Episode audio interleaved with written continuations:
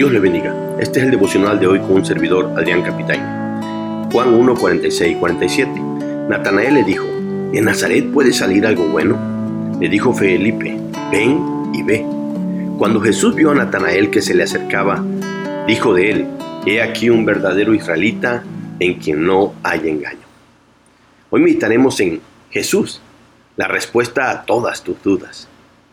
Hoy nuestro mundo está lleno de gente incrédula, escéptica y llenas de dudas.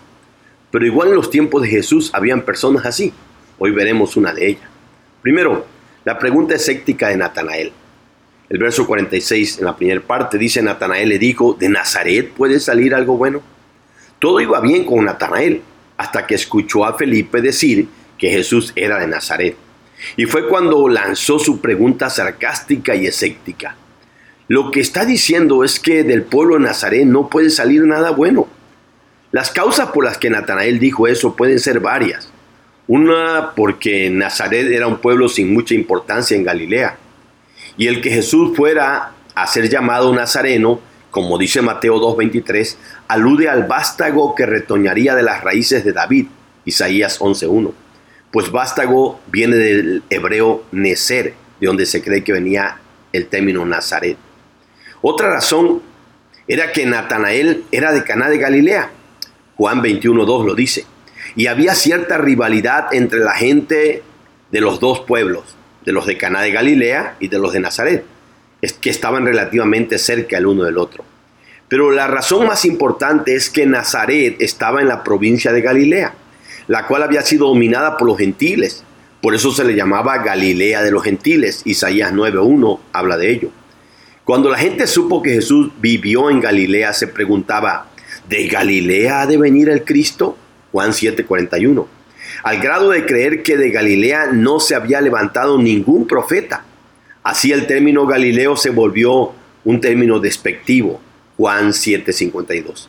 Así que por esto es que Natanael dijo, ¿de Nazaret puede salir algo bueno? Segunda cosa, el método fácil de Felipe. Le dijo Felipe, ven y ve. Verso 46.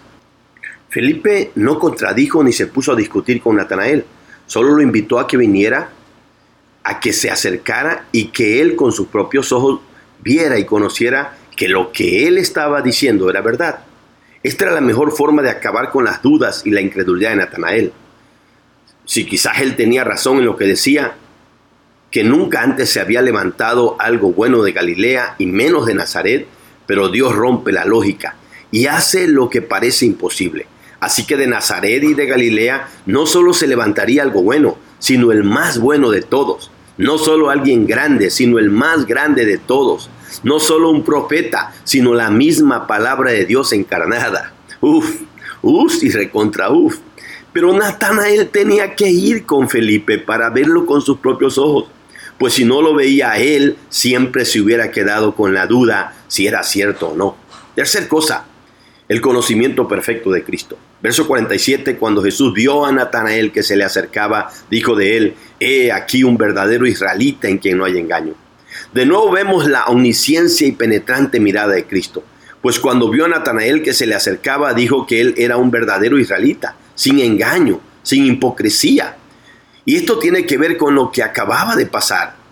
¿De qué serviría que Natanael dijera, sí es cierto, te creo Felipe, pero por dentro estaba lleno de dudas. Así que él fue sincero, habló la verdad, dijo cuál era su duda, no la ocultó. Como buen judío tenía creencias de que de dónde vendría el Cristo y le parecía imposible que éste viniera de Nazaret. Eso muestra su sinceridad. Pero aparte Cristo está viendo en él lo que nadie más ve, que este hombre era verdadero israelita, quizás parecido a Simeón, de los que esperaban la consolación de Israel, Lucas 2.25 o parecido a la ancianita Ana que esperaba la redención de Israel con muchos otros judíos, Lucas 2.38. Eso nos muestra que habían verdaderos israelitas que no solo eran por haber nacido en Israel, sino porque creían en las promesas que Dios les había dado de la llegada de un Mesías. Pablo explicó esto en Romanos 9, 3 al 5, que sus hermanos israelitas son sus parientes según la carne y que ellos son la adopción de ellos el pacto, etcétera, etcétera.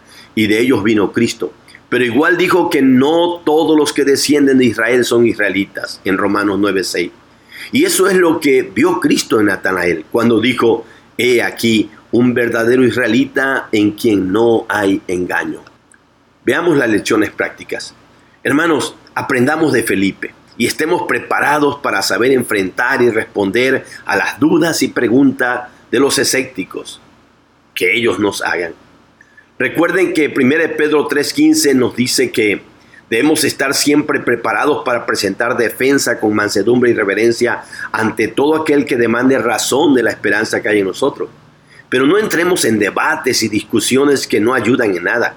Mejor digamos a nuestros amigos y familia, como dijo Felipe, ven y ve. Ese es el método más sencillo para vencer las dudas y la incredulidad. Cuando aparezca una duda, una pregunta, llega a tu mente, escucha lo que dijo Felipe, ven y ve. Así que ven a Jesús, ven a las escrituras, ven a Él en oración y ve y mira bien lo que Él te dice en su palabra, pues será por medio de lo que veas en ella que tus dudas y preguntas encontrarán respuestas. Pues Santiago 1.5 dice que si alguno tiene falta de sabiduría, pídala a Dios, el cual da a todos abundantemente y sin reproches le será dada. Amigo que lees o escuchas estos devocionales, no te quedes con la duda. Ven, acércate a Cristo y ve con tus propios ojos que Él es la respuesta a todas tus preguntas. Cuando lo conozcas a Él, se te acabará el escepticismo y la incredulidad, pues te darás cuenta que Él es el más bueno, el más grande, el más maravilloso de todos los seres que han pisado el planeta Tierra, pues Él es Dios. Miren que Cristo nos representa en todo, hermanos aún hasta en la forma en que fue tratado por algunas personas antes de conocerlo.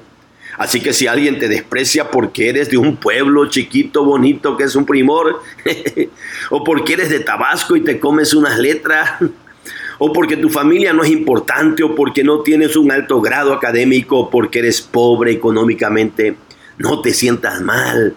Tienes a Jesús de Nazaret, que Él fue despreciado y desechado entre los hombres, y Él entiende lo que sientes y te ayudará y te levantará cuando seas humillado. Tengamos en cuenta que cuando vayamos a Jesús a verlo a Él, Él ya nos vio y nos conoció primero, desde antes, y nos conoce tal cual somos, si somos verdaderos o somos falsos, si somos sinceros y transparentes o somos hipócritas. Dios quiera que de ti y de mí el Señor al vernos diga, este es un verdadero cristiano en el cual no hay engaño ni hipocresía. Dios te bendiga, mi hermano. Dios te guarde.